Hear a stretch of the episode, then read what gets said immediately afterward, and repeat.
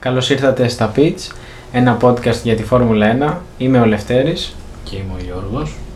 Λίγο αισθησιακά το είπες. Ναι, ε, το είναι- Το είπες με μια τσαχπινιά. Είναι ο αέρας της Ισπανίας. Α. Αισθησιακός.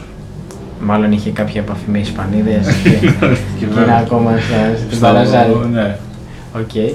Λοιπόν, καλώς ήρθατε στο, νομίζω, στο 21ο επεισόδιο του podcast. Έχουμε φτάσει στο 21ο επεισόδιο. Μπράβο μας. Μπράβο μας. Θα τα εκατοστήσουμε. Και σε αυτό το επεισόδιο θα ασχοληθούμε σχετικά με το τι έγινε στον αγώνα της Κυριακής στην όμορφη πόλη της Βαρκελόνης, σε αυτή την πανέμορφη πόλη, η οποία έχει και τη χάρη να φιλοξενεί, να έχει πίστα και να φιλοξενεί και τη Φόρμουλα 1. Τόσο στα χειμερινά δοκιμαστικά, δηλαδή πριν καν ξεκινήσει η σεζόν, όσο και κάποια στιγμή μέσα στη σεζόν για το αντίστοιχο Σαββατοκύριακο.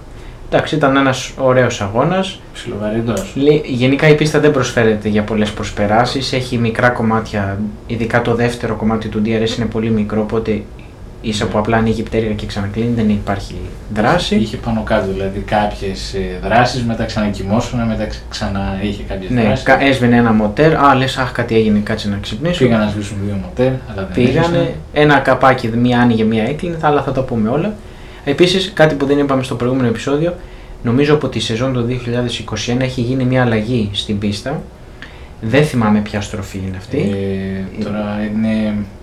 Ε, αχ, δεν είναι οι στροφές εκεί πέρα που είναι το εσάκι στα. Α, με το που τελειώνει το δεύτερο DRS. Με το Ναι, που τελειώνει το δεύτερο DRS είχε ένα, πε- μια περίεργη, δύο περίεργες στροφές. Ναι. Πολύ απότομες. Τώρα αυτές τις έχουν κάνει σαν ημικύκλιο, μεγάλο ημικύκλιο, ώστε να τις παίρνεις με μεγαλύτερη ταχύτητα.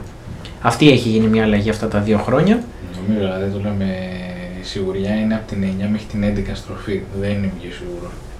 Μπορεί. Τώρα έγινε Ναι. ουσιαστικά οι δύο στροφές έγιναν μία. Ναι. Λογικά ή 9 ή 10. Πάντως είναι ακριβώς μετά τη δεύτερη, το δεύτερο κομμάτι του DRS. Οπότε πάμε να δούμε πώς, ε, πώς ξεκίνησαν τα μονοθέσια. Ε, ουσιαστικά πήραν τη θέση τους πάλι στη ζεστή πίστα και την Κυριακή είχε πάρα πολύ ζέστη στην ε, Ισπανία. Ε, οι περισσότεροι οδηγοί επέλεξαν τα μαλακά ελαστικά της Pirelli ενώ τη μόνη εξαίρεση, ε, η μόνη εξαίρεση ήταν ο Λούις Χάμιλτον που είδαμε να βάζει τα μεσαία και λέγαμε τι κάνει ο άνθρωπος εκεί πέρα, κάτι έχουν δει στην, ε, στην πώς τη λένε, τη Mercedes, συγγνώμη ξέχασα και το όνομα. Πώς τη λένε. Στη Mercedes τι, τι γίνεται. Μπορεί να ακολούθησαν, επειδή έχει, κοντά ήταν οι δύο οδηγοί, συνη- νομίζω το συνηθίζουν όταν είναι πολύ κοντά στο, στην κίνηση. Κοντά ήταν, δεν θυμάμαι. Ναι, νομίζω ένας ήταν τέταρτος, ο άλλος έκτος. Νομίζω Α, κάπως έτσι. Νομίζω. Α, ναι, γιατί τον πέρυσι την σωστά. Ε, οπότε ξεκίνησε δυνατά να φύγει μπροστά ο Ράσελ με τα μαλακά και από πίσω ακολούθησε ο Χάμιλτον με Σαν τα. δεύτερος οδηγός. Δεν είναι δεύτερος. με, τα, με, με τη μεσαία γόμα της Πιρέλη. Ουσιαστικά πιο πολύ για να μην μπουν μαζί στα pit stop και υπάρχει κάποιο πρόβλημα. Να, Ναι, και- ήταν σαν να, έχουν, στρατηγική. να έχουν άλλη στρατηγική γενικά. Ο Αλόνσο ξεκίνησε τελευταίος, διότι κάνανε αλλαγή στο κινητήρα, είχε κάποιο θέμα την προηγούμενη μέρα και αναγκαστικά το αλλάξανε. Και μόλις έβρισαν τα πέντε κόκκινα φώτα, οι δύο πρώτοι που αναφέραμε, ο Αλόνσο και ο Χάμιλτον, κάνανε πολύ... Τι, ο, αυτοί νομίζω ήταν, κάνανε πολύ καλή Οι δύο κίνηση. Και οι δύο πρώτοι στην εκκίνηση, αλλά όχι ρε.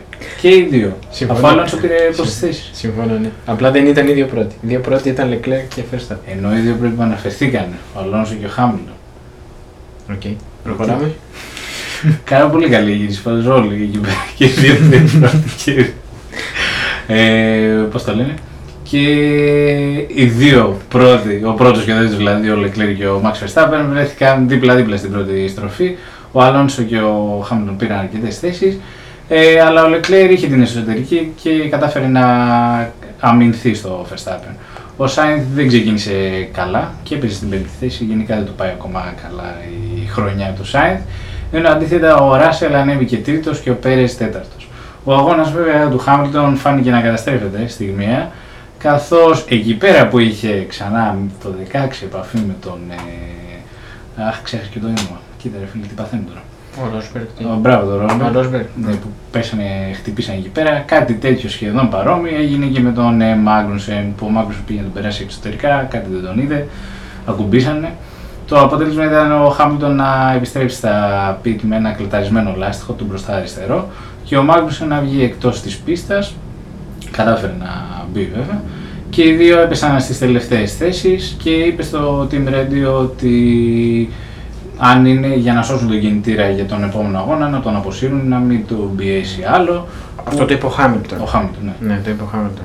Ε, που μπορεί και να ήταν μια καλή ιδέα. Εντάξει. Βέβαια, του είπαν ότι μπορείς να φτάσεις μέχρι την 8η θέση. Ναι, του έδωσαν σαν κίνητρο για να συνεχίσει, όπως θα δούμε και συνέχεια ανέβηκε και πιο πάνω από την 8η θέση. Οπότε δεν πήγε χαμένη ούτε η προσπάθεια του Χάμιλτον και ο κινητήρας ταλαιπωρήθηκε όσο ταλαιπωρήθηκε. Πήγε να ζήσει. Αλλά εντάξει, αλλά έφερε εν τέλει πόντους στην ομάδα, που είναι και το πιο σημαντικό. Αυτό. Ο Μίξ Σουμάχερ έκανε εξαιρετική κίνηση και βρέθηκε εκτό στον πρώτο γύρο. Ωστόσο, λίγους γύρους αργότερα ο Μπότας τον προσπέρασε για να πάει εκείνη στην έκτη θέση. Του λέει: Μην κριτικάνει εκεί πέρα, εγώ έχω αυτή τη θέση. Ο Κον ήταν 8ο και οι δύο Μοκλάρεν έκλειναν τη δεκάδα που ήταν στην αρχή. Με τον Ρικάρντο να είναι μπροστά από τον Νόρις. Πολύ καλή κίνηση και για τον Αλόνσο που είπαν και στην αρχή, που από την τελευταία θέση μέσα σε λίγους γύρους ανέβηκε στη 14η. 14η. Νομίζω το συνηθίζει πώς, πώς τον χαρακτηρίζουν γυραιά αλεπού, το λέει κάτι τέτοιο. Ναι, αλεπού. λέει. Αλεπού.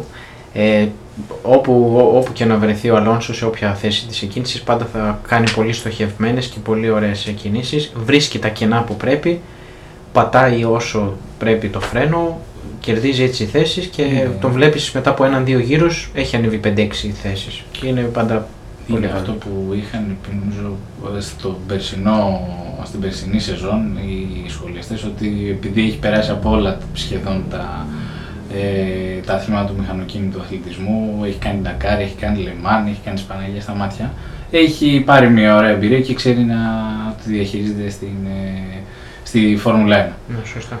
Κάτι που δεν μπορούσε να κάνει ο Κάρλο Σάιν να διαχειριστεί. Καθώ είπε που στην εντός έδρα ε, έκανε τον Κάρλο Σάινθ να κάνει ένα γύρο. Ο Ισπανός της Ferrari έχασε τον έλεγχο στη στροφή 4 και βγήκε και εκείνος στην αποπαγίδα. Είδαμε και τον ε, Verstappen να βγαίνει μετά από λίγο.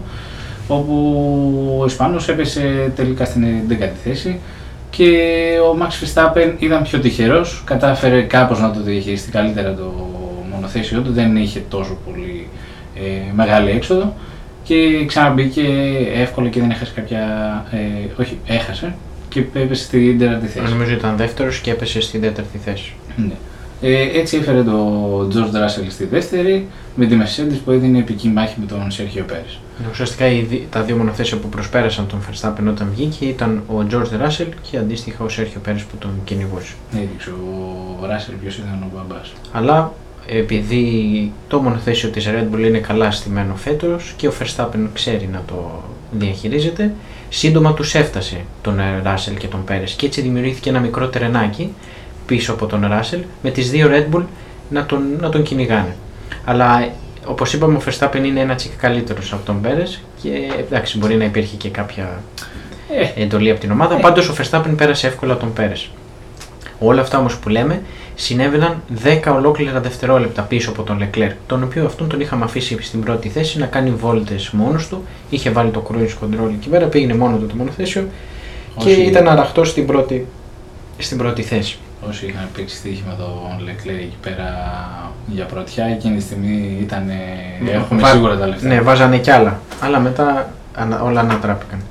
Ε, αλλά εκτός από τις πρώτες θέσεις, ας ρίξουμε και μία ματιά τι γινόταν πιο πίσω.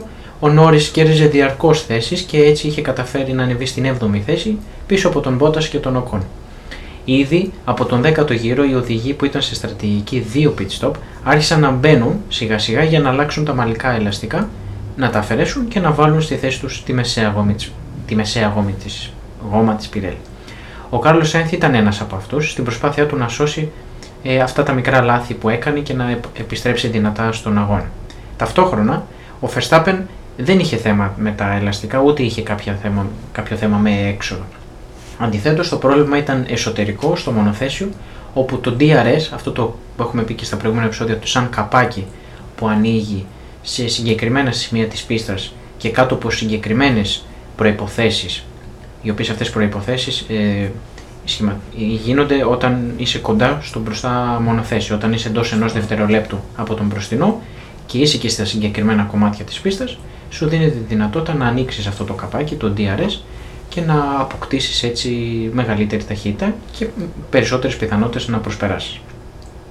Αυτή η μάχη για προσπέραση ήταν μεταξύ του Verstappen και του Russell. Έλα όμως που το καπάκι αυτό δεν ήθελε να ανοίξει στον Verstappen και ενώ βρισκόταν μέσα στο, εντός του ενός δευτερολέπτου το καπάκι δεν άνοιγε. Οπότε και βλέπαμε για αρκετούς γύρους, μη σου πω δεκαριά, δεκαπέντε γύρους, Ναι, πάρα ναι. πολλούς, ενώ να προσπαθεί ο Verstappen να φτάσει τον Russell, το, το DRS δεν τον άφηνε, δεν αποκτούσε αυτή την παραπάνω ταχύτητα που χρειαζόταν για να τον προσπεράσει και έτσι είχαμε αυτό το παιχνίδι ε, όλη την ώρα, νομίζω δεύτερος ο Russell, τρίτος ο Verstappen και όλη την ώρα είχαμε αυτό. Και, και ήταν ένα παράδειγμα ότι και οι αναβαθμίσεις που έφερε η Mercedes έκαναν δουλειά, αλλά και η μεγάλη ταχύτητα που λέγαν σε όλο το τρίμερο ότι πιάνανε. Έπιανε νομίζω 3.20 σχεδόν η Mercedes και 3.15 η Red Bull. Έδειξε ότι τον κρατούσε μπροστά το Russell. Ναι, ουσιαστικά αυτή μια μικρή διαφορά στην ταχύτητα που ήταν προς όφελος της Mercedes ήταν και αυτή που κράταγε μπροστά το Russell με κλειστό πάντα το DRS του Verstappen. Όπου και κάτι που είπαν οι μηχανικοί στο ρέντιο που δεν το κατάλαβε και ο Russell και δεν το καταλάβαμε κι εμείς ότι του είπανε να κόψει ταχύτητα για να κρυώσει τον κινητήρα και ο Russell κατάλαβε ότι ήταν κρύος ο κινητήρας πίεσε. Ναι, όχι, ήταν το ανάποδο. Γιατί τους λέει: έχω, έχω ζεστό κινητήρα, τους λέει κάτι τέτοιο, ενώ δεν έχω αυτοκίνητο λέει μπροστά μου. Μμ. Και μήπως λέει οι ενδείξεις έχουν, κάποιος έχει χαλάσει κάποιος αισθητήρας και απαντάνε από την ομάδα ότι τα alarm είναι σωστά. Ότι όντως ήταν πιο θερμόαιμος, να το πω, ο κινητήρας, παρόλο που δεν υπήρχε κάποιο μονοθέσιο μπροστά του για να το ζεσταίνει ακόμα περισσότερο με τα καυσαέρια και την όλη πύρα που βγάζει το μπροστινό μονοθέσιο.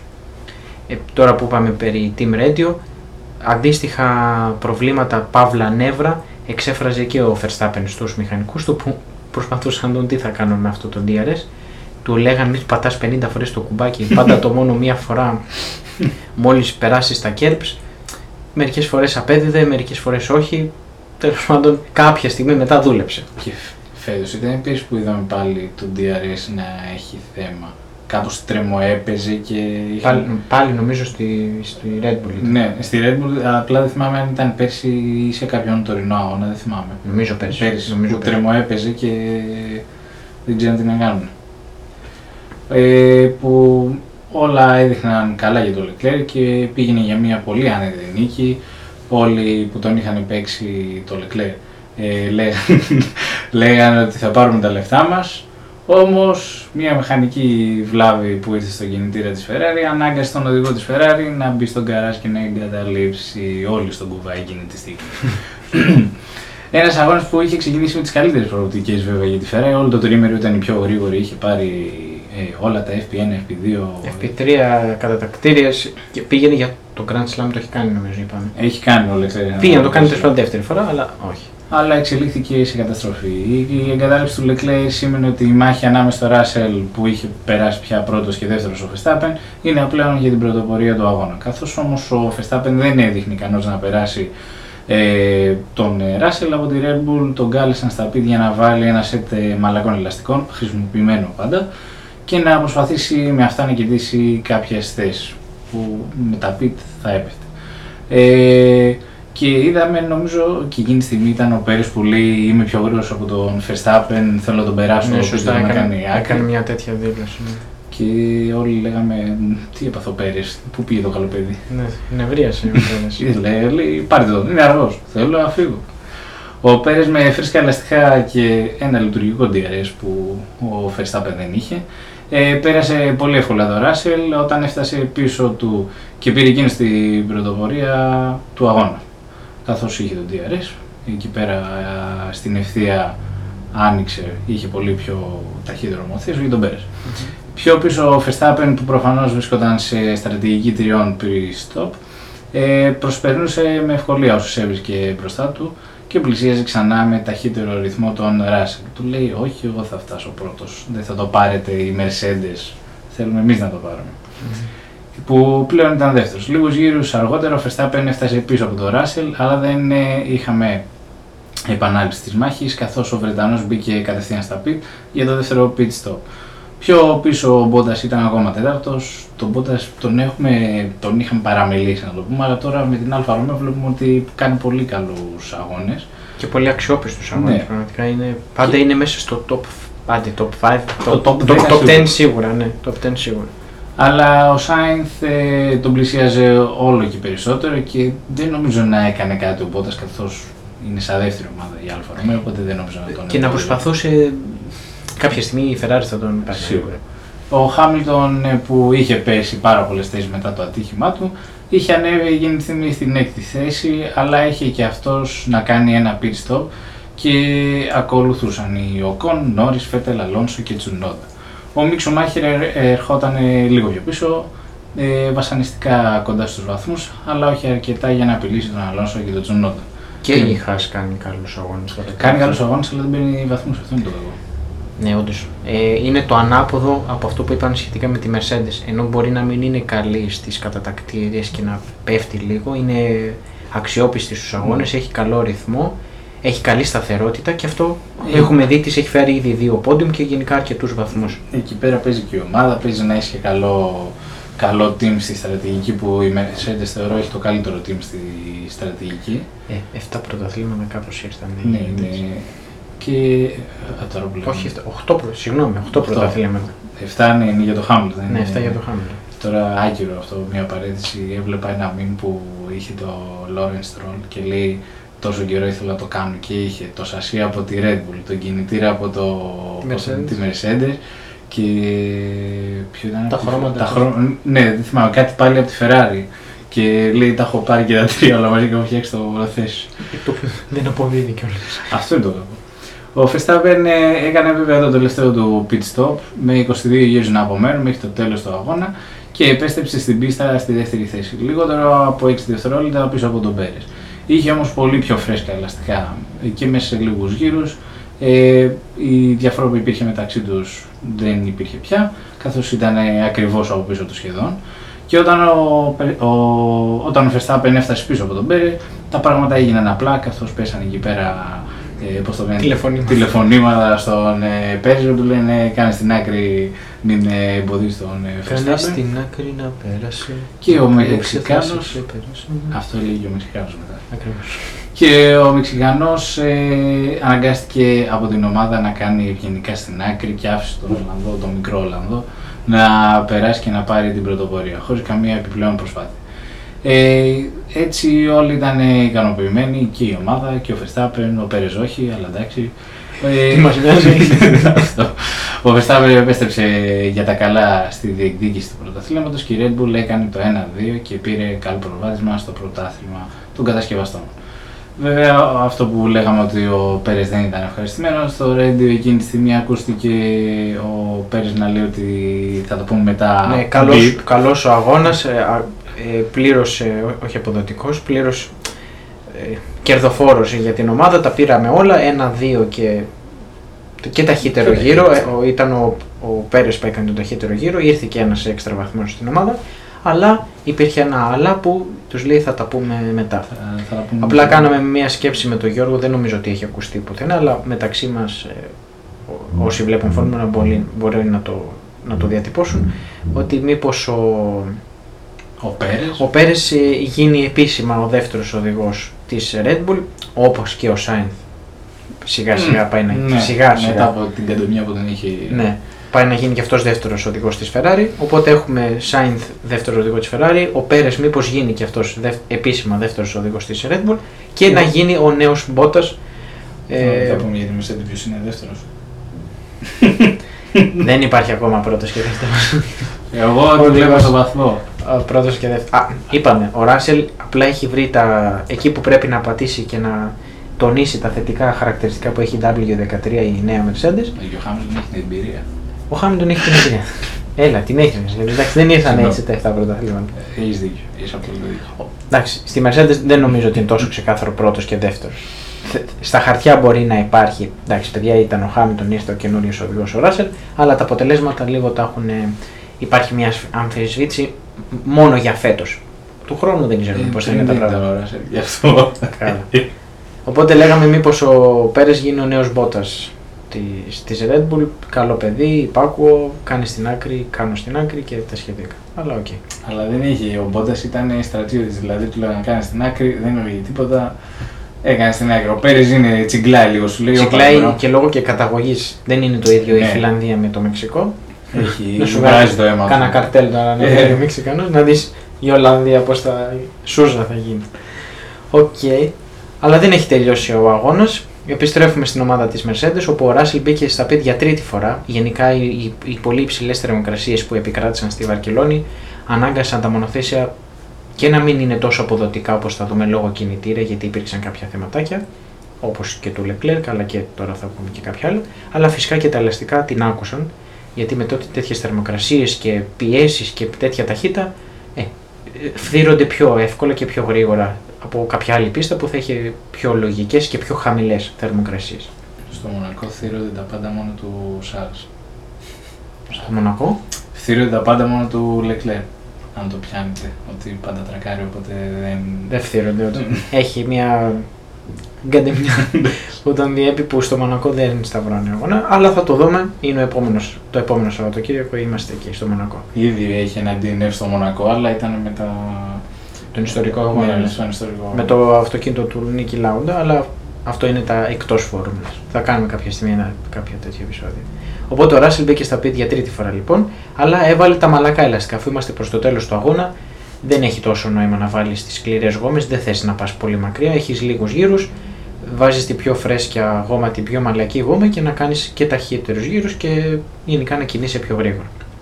Με αυτό το pit, το pit stop έπεσε πίσω από τον Bottas, αλλά αυτό ήταν πραγματικά προσωρινό αφού τον πέρασε με μεγάλη ευκολία για να ξανακαταλάβει την τρίτη θέση.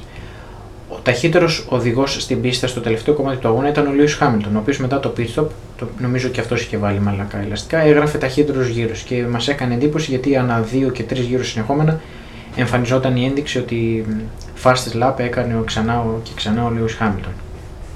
Γενικά η Mercedes ήταν πολύ γρήγορη σε εκείνο το κομμάτι του αγώνα και ο Ράσελ εδραίωσε το βάθρο του ενώ ένας Χάμιλτον από τα παλιά πέρασε, πέρασε και αντιμετώπισε στα ίσια τον Μπότα και τον Σάιντ για να καταλάβει την τέταρτη θέση.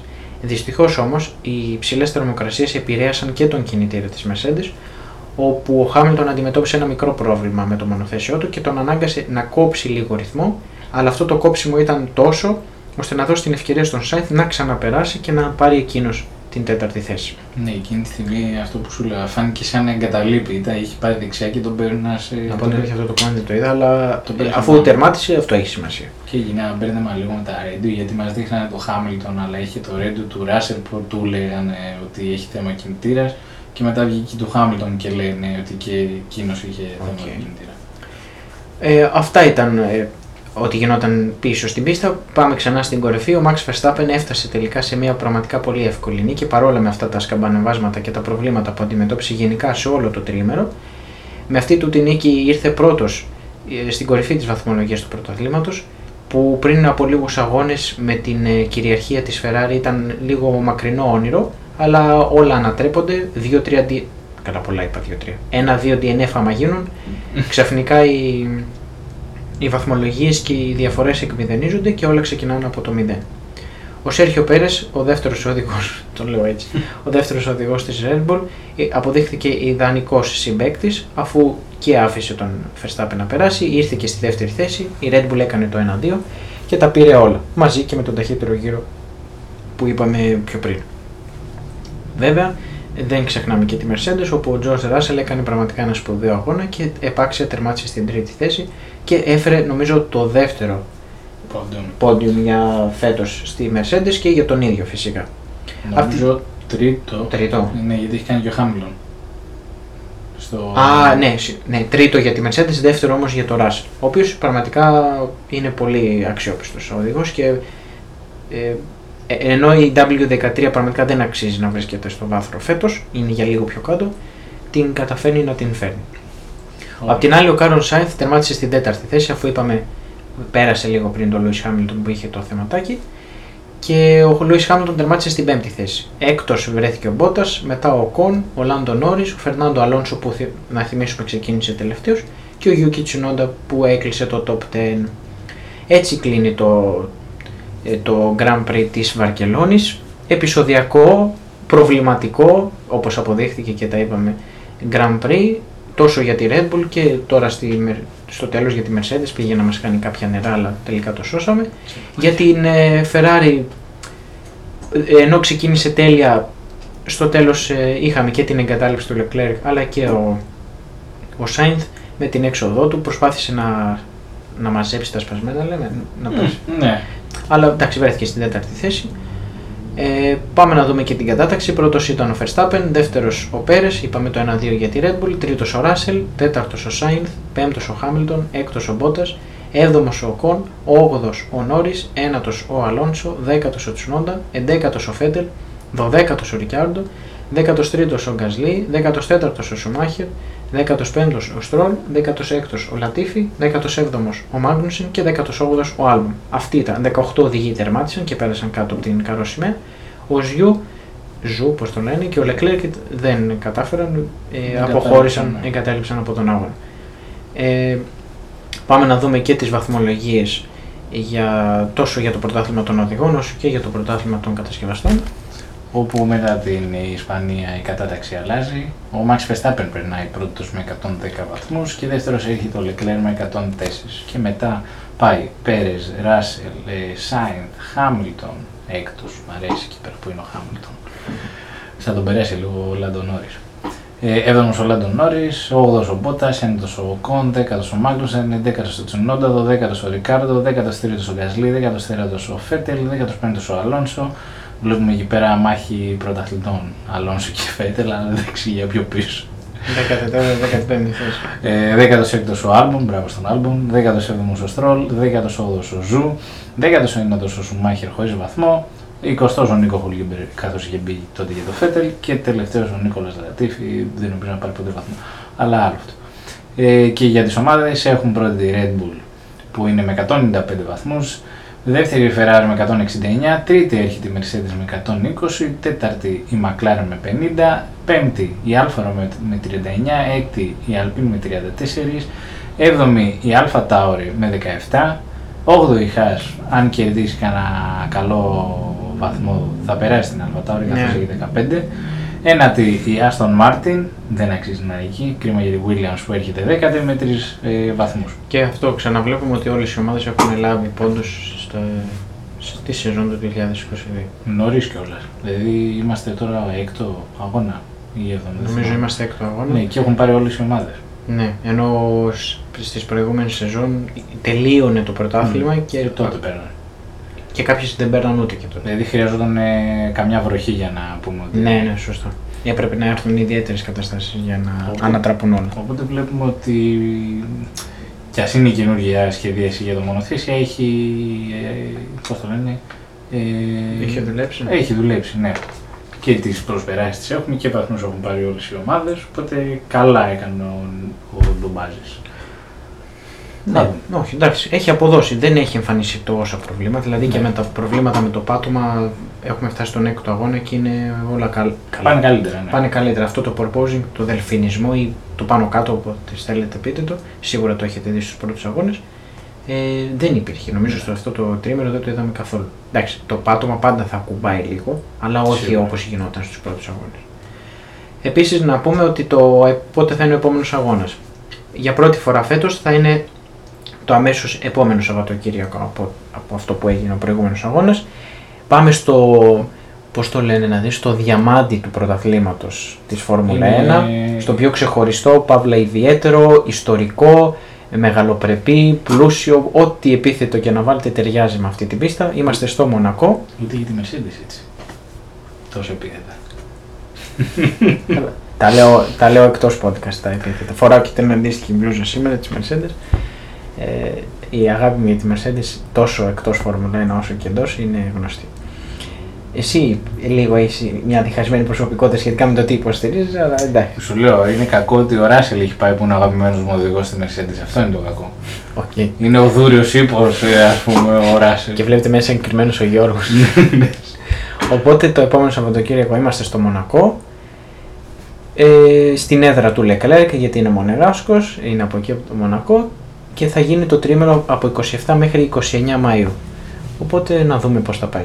Αυτό νομίζω έχει τεράστια σημασία οι κατατακτήρες και Εμένα μόνο. καταδικάζει, ναι. Όλο το υπόλοιπο μετά τα pit stop. Δηλαδή πρέπει να κάνεις το τέλειο pit stop για να βρεθείς οριακά κάποια... Να μην γίνει όπως ο Μπότας. Ο Μπότας ή παλιό, πιο παλιά ο Ρικάρντο που έχασε Ναι. ολόκληρο αγώνα. Εντάξει. Το Μονακό για κάποιους λόγους υπάρχει στο. Έχουμε δει βέβαια προσπεράσει, δηλαδή θυμάμαι νομίζω ο Λεκλέρ ήταν που έκανε μια έτσι καλή προσπέραση, ήθελε κάκαλα για να κάνει. Μία όμως, δηλαδή είναι μετρημένη στα δάχτυλα. Εντάξει, το είπαμε. Το Μονακό είναι για άλλους λόγους στο, στο πρωτάθλημα Ε. της Φόρμουλα 1. Είναι για το φαίνεστε, εντάξει, δεν πειράζει. Υπάρχουν άλλες πίστες που είναι μόνο για το είναι και για τη δράση στην πίστη. Οπότε σας χαιρετούμε και θα τα πούμε στο επόμενο επεισόδιο του podcast στα Pits. Γεια σας. Γεια σας.